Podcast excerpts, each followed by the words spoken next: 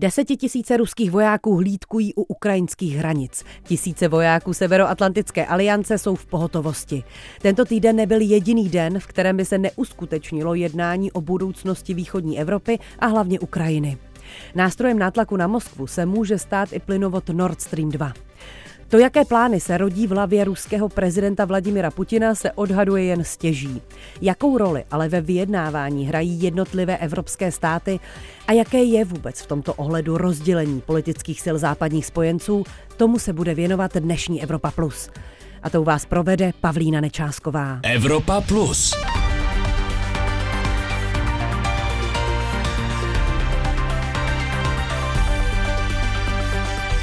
Seguo con preoccupazione l'aumento della, delle tensioni che minacciano di infliggere Se znepokojením sleduji zvýšené napětí a hrozbu, která by snahám o mír na Ukrajině zasadila další ránu a s dalekosáhlými důsledky spochybnila bezpečnost celé Evropy. Srdečně žádám všechny lidi dobré vůle, aby se modlili k všemohoucímu Bohu za to, aby každý čin a každá politická iniciativa sloužily lidskému společenství víc než zájmům jedné strany.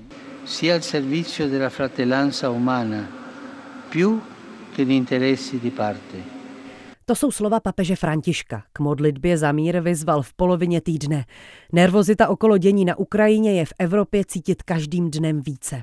OBSE tvrdí, že riziko reálného válečného konfliktu je nejvyšší za posledních 30 let. K ukrajinským hranicím dorazilo přes 100 tisíc vojáků a mnoho dalších je přítomných na armádním cvičení v Bělorusku. Tempo tomu všemu udávají diplomatická vyjednávání a vyostřená prohlášení. There will be enormous consequences pokud Putin vstoupí do země a napadne ji, bude to mít ohromné následky. Pro Rusko by to neznamenalo jen ekonomické, ale i politické dopady. Mělo by to rozsáhlý celosvětový dopad. Pokud by tam skutečně vnikl se všemi těmi vojsky, byla by to největší invaze od druhé světové války. Změnilo by to svět. Americký prezident Joe Biden nevylučuje, že v případě ruské invaze na Ukrajinu by Spojené státy uvalily sankce přímo na prezidenta Vladimira Putina. Nebylo by to poprvé. V minulosti tak Washington postupoval třeba s Muammarem Kadáfím, Robertem Mugabe nebo Bašárem Asadem. Ovšem teď by šlo poprvé o lídra mocnosti, která je součástí OSN. Osobní sankce proti ruskému prezidentovi si dokáže představit i Velká Británie. Vše ale nezůstává pouze u slov. Pentagon uvedl do zvýšené pohotovosti 8,5 tisíce amerických vojáků, pokud by na to potřebovalo rychle zareagovat. Kontingent speciálních jednotek vyslala na Ukrajinu Kanada. Velká Británie tam začala dodávat lehké obrané systémy. Česko daruje Kijevu dělostřelecké granáty. Ursula von der Leyenová oznámila, že Evropská komise poskytne Ukrajině peníze. Komise navrhuje nový mimořádný balíček finanční pomoci ve výši 1,2 miliardy eur. To Ukrajině pomůže vypořádat se s ekonomickými potřebami způsobenými konfliktem v zemi. V průběhu týdne vystoupil ukrajinský prezident Volodymyr Zelenský ve snaze uklidnit národ před panikou. Chraňte své tělo před virem, svůj mozek před lžemi a srdce před panikou. V předešlých 24 hodinách byla situace na východní Ukrajině pod kontrolou. Ano, stále se tam střílí. Ano, stále tam dochází k porušování příměří a nepřátelská vojska neopustila blízkost našich hranic. To nejdůležitější ale je, že nemáme žádné zraněné a žádné mrtvé. I nul vbytých. 24 hodin už uplynulo a napětí trvá, stejně jako rozhovory. Rusko požaduje záruky, že se Ukrajina nikdy nestane členem Severoatlantické aliance, že se na to nebude obecně rozšiřovat na východ a omezí spolupráci s bývalými sovětskými republikami a nebude v nich rozmístěvat žádné zbraně, které by případně mohly Rusko ohrozit. Ani na to, ani Washington ale na tyto podmínky přistoupit nechce. Naopak zvažuje, jaké využít proti Moskvě nástroje a jedním z nich se pravděpodobně stane i plynovod Nord Stream 2, kterým má proudit zemní plyn z Ruska do západní Evropy.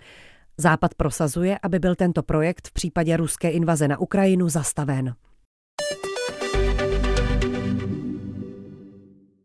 Hostem Evropy Plus je analytik z Asociace pro mezinárodní otázky Pavel Havlíček. Momentálně skoro žádný rozhovor se neobejde bez této jedné otázky, teda rozhovor týkající se situace a napětí okolo Ukrajiny a já vám ji položím také. Nakolik vidíte reálnou hrozbu, že se uskuteční nějaká vojenská ruská invaze na Ukrajinu? Tak já už jsem byl dotlačen o tomto také přemýšlet a dokonce dávat procenta k tomu, jaká ta pravděpodobnost skutečně může být.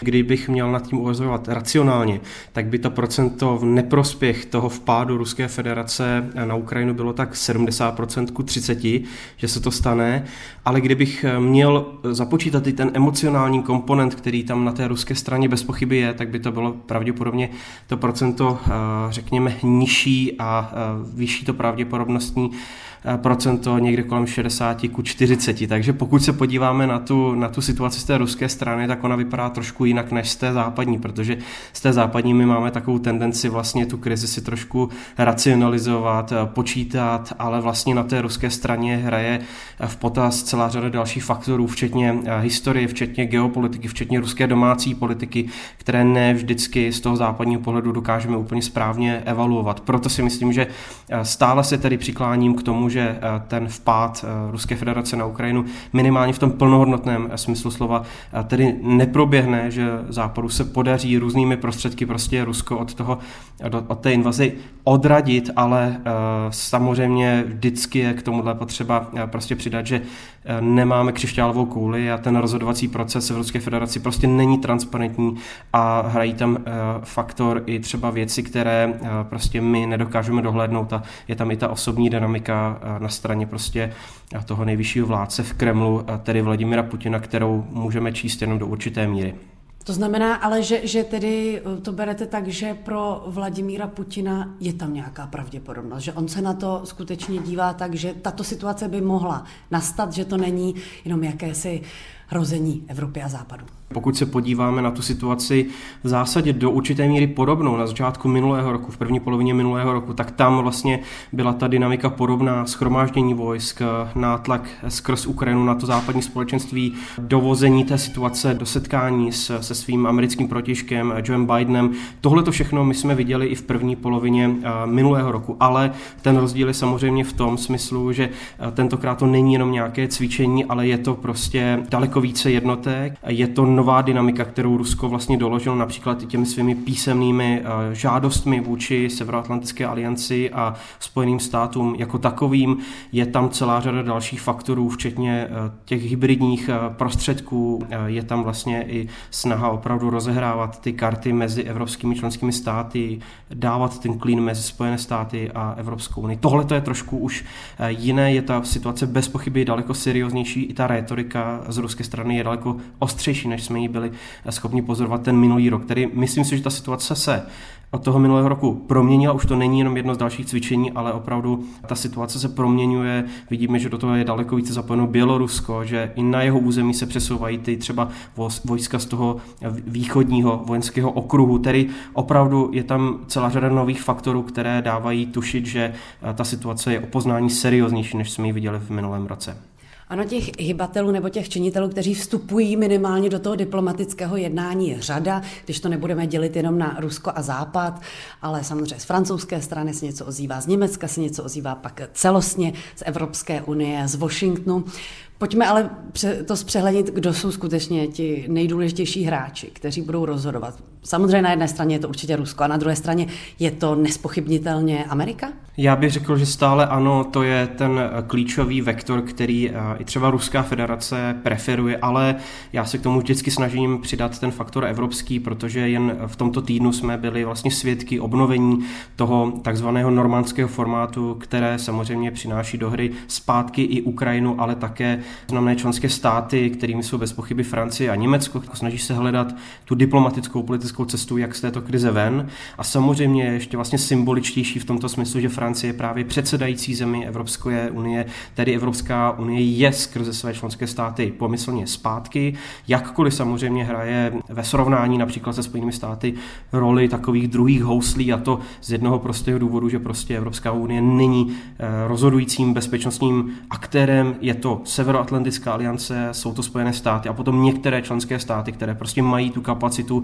řekněme, v téhleté velmocenské hře být reálným partnerem. Pondělí během toho virtuálního rozhovoru se svými evropskými protěžky Spojené státy řadí Polsko, Itálii, Německo, Francii, Velkou Británii, která je již mimo Evropskou unii, ale tohle to jsou některé ty státy, které hrají prostě význačnou roli v této diplomatické operaci. Vy jste zmínil už Francii. Jak se dá teď vymezit, jaký je postoj, když odhledneme od toho, že je to předsedající země Evropské unie momentálně, tak jaký je postoj Francie k Rusku?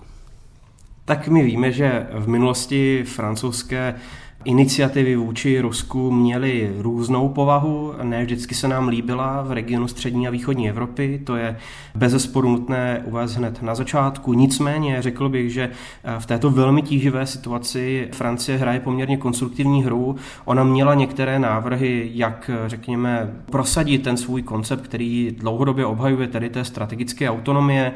Ale na druhou stranu myslím si, že ta synergie se Spojenými státy a vlastně eh, tím francouzským přístupem eh, k tomu, že eh, Francie chce mít prostě Evropu jako vážený celek, jako, jako seriózního hráče i třeba v té geopolitické soutěži v tomto smyslu s Ruskou federací. Myslím si, že to naznačuje to, že zkrátka Francouzi neuhnou v nějakém pomyslném smyslu slova a budou zastupovat důsledně ty evropské zájmy, jsou opravdu v té pozici té předsedající země, která má prostě neuvěřitelnou míru zodpovědnosti v tomto smyslu, prostě jenom tím, že reprezentuje Evropu v tom mezinárodním eh, kolbišti prostě. Proto bych řekl, že eh, Francie a samozřejmě je teď velmi důležité, eh, že Francii čekají i prezidentské volby a Emmanuel Macron nechce vypadat jako slabý prezident, nechce prostě ve srovnání s těmi do velké míry proruskými kandidáty, jako je například Marine Le Pen, vypadat jako, jako člověk, který prostě s tím Ruskem si nedokáže poradit. To si myslím, že by byla nejhorší varianta.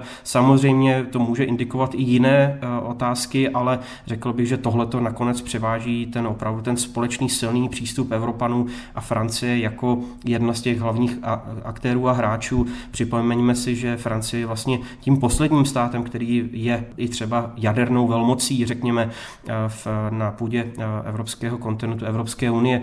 Pak máme Německo a poprvé po letech zažíváme, že u těchto jednání nesedí Angela Merklová, ale sedí tam na místo ní Olaf Scholz. Možná ten přístup Německa se zdá být teď mírně váhavý na to, co jsme byli předtím zvyklí. Samozřejmě Angela Merklová také měla určitě naprosto jiný vztah k ruskému prezidentovi Vladimíru Putinovi. Jak vy v tuhle chvíli to jednání Německa vnímáte? A jak velký podíl má na tom také to, že Německo chce spolu s Ruskem spustit Nord Stream 2? Já bych charakterizoval tu pozici Německa vůči Rusku, ale i vůči obecně těm jednáním, které dnes probíhají o budoucnosti evropské bezpečnostní architektury jako váhavou.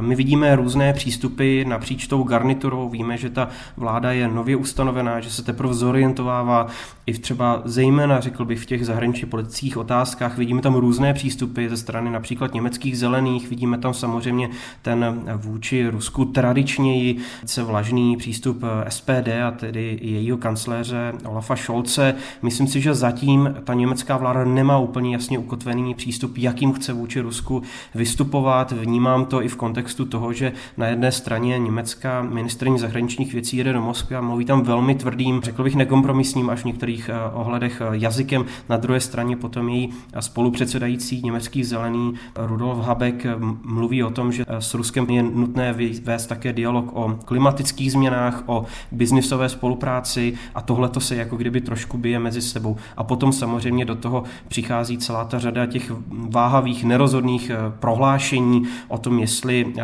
jaké třeba sankce musí být vůči Rusku uplatněny a jaké jsou naopak v jejich očích zbytečné a potom samozřejmě ta gesta, která jsou z našeho pohledu velmi problematická, například o tom reexportu německých zbraní třeba z pobaltských zemí a tak dále.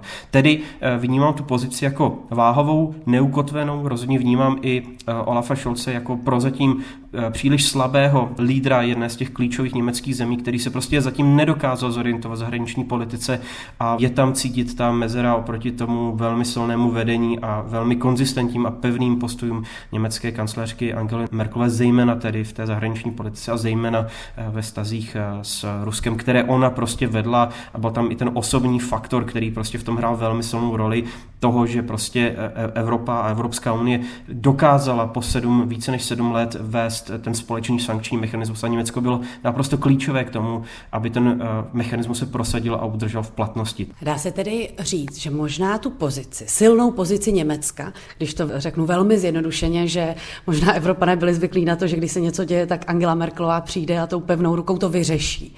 Teď může na místo ní převzít Francie? Zatím to tak spíše vnímám, protože pokud se mm, porozhledneme po těch evropských lídrech, tak ten, který je nejvíce vyprofilovan v těchto, v těchto um, otázkách, v mezinárodní politice, zahraničních vztazích, tak je rozhodně Emmanuel Macron, není to tedy Olaf Scholz.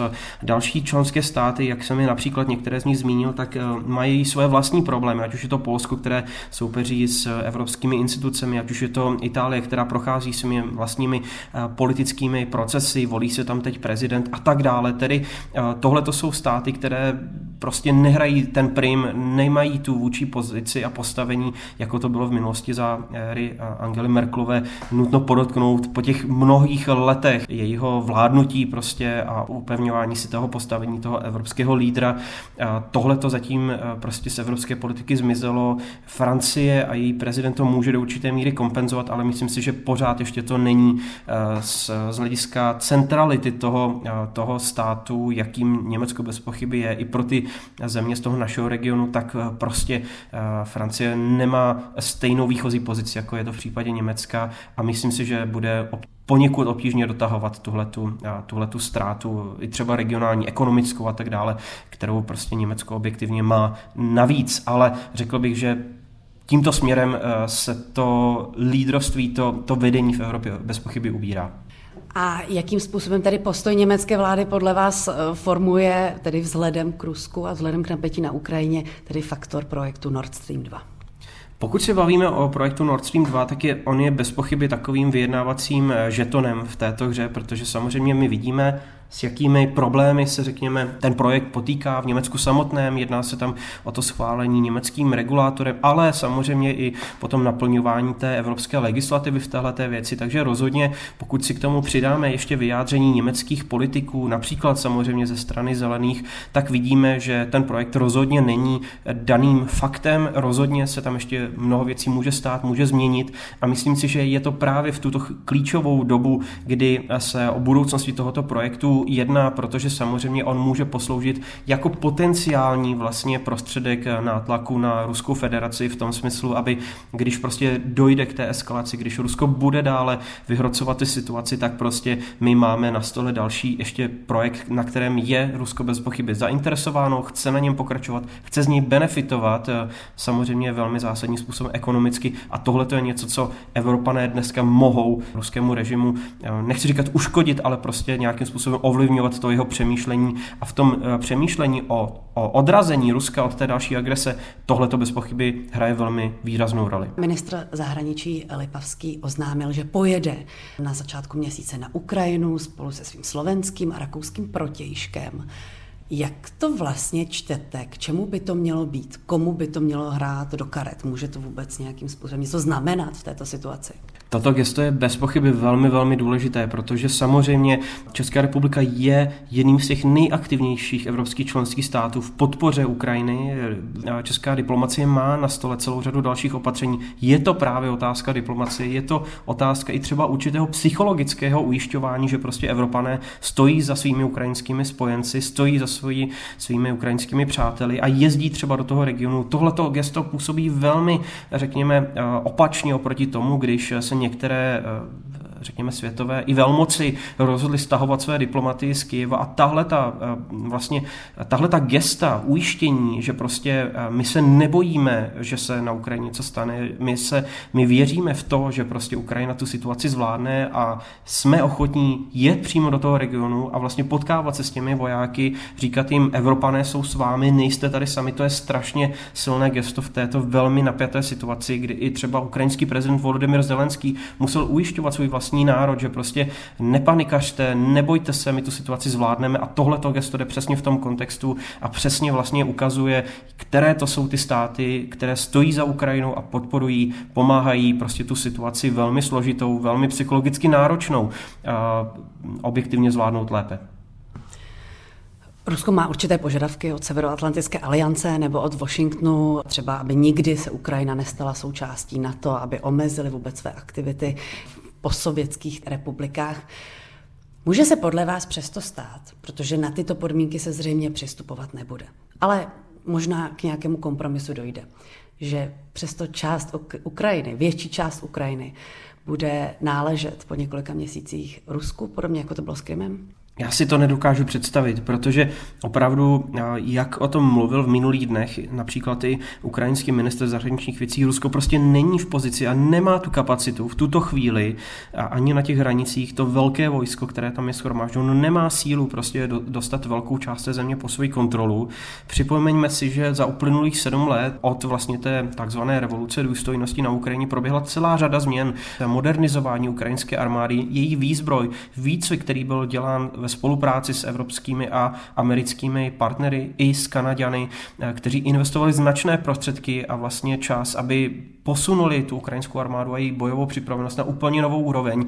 Tedy uh, ukrajinská armáda je dnes uh, připravena, jak kdy nejlépe byla v historii, aby takovou to výzvu zvládla. Připomeňme také to, že většina v ukrajinské společnosti, a mluví se někdy až o třeba 70%, je proevropsky smýšlející. Většina, tedy více než 50%, je uh, zastáncem toho, aby uh, Ukrajina vstoupila v nějakém hypotetickém referendu do Severoatlantické aliance. Tohle to není situace, za které Rusko bude nacházet na Ukrajině nějakou eh, v pomyslném smyslu slova úrodnou půdu. Není to země, kde by eh, ruské eh, vojáky a vlastně okupanty v tomto smyslu někdo vítal, prostě není to tak, ta situace a ten kontext je velmi složitý a udržet jakoukoliv část prakticky ukrajinského území delší dobu pod ruskou kontrolou bude nesmírně, nesmírně obtížné. Vidíme, s jakými problémy se potýkají například ti takzvaní proruští separatisté podporovaní pravidelnou ruskou armádu, kteří byli vlastně bez té eh, podpory přímo z Ruska,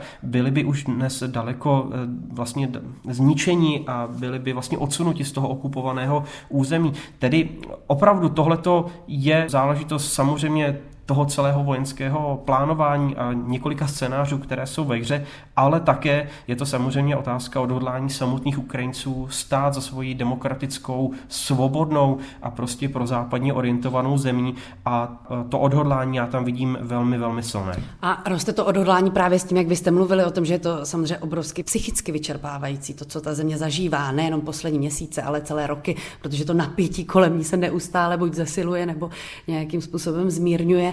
Má to ten dopad takový, že Ukrajinci jsou jednotnější a skutečně se více definují se Západem? Já bych řekl, že bez pochyby. Pokud se podíváme vlastně na to, jakým způsobem dochází třeba i k mobilizaci dobrovolníků na podporu ukrajinské armády, i třeba do těch teritoriálních eh, prostě no, útvarů, které mají chránit ukrajinské hranice, tak opravdu tam vidím to odhodlání, vidím tam tu mobilizaci. Samozřejmě tahle ta psychologická hra, kterou připomenu, začalo Rusko, když eh, první začalo vlastně stahovat část toho svého diplomatického personálu a vlastně rodinné příslušníky eh, ruských diplomatů na Ukrajině. Tohle to všechno prostě je součástí toho, toho řekněme, nástroje nebo přemýšlení Ruské federace, jak vlastně s, na tu Ukrajinu působit, jak na ní tlačit, jak vlastně jí jakoby na ní útočit v, v, to, v tomto smyslu i třeba psychologickém, ale myslím si, že právě v kontextu toho, že je tady celá řada západních států a nemluvíme jenom o České republice nebo Spojených státech, ale Velká Británie, Kanada, pobaltské státy, celá řada dalších zemí jako Poláci a další, kteří prostě říkají, my vás v tom nenecháme.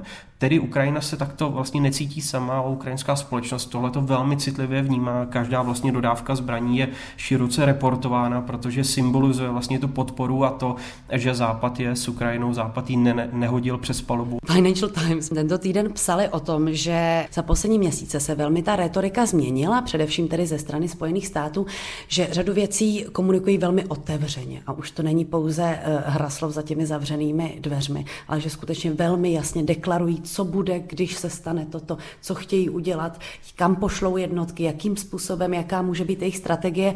Působí to na vás tak, že se skutečně něco změnilo v tomto ohledu?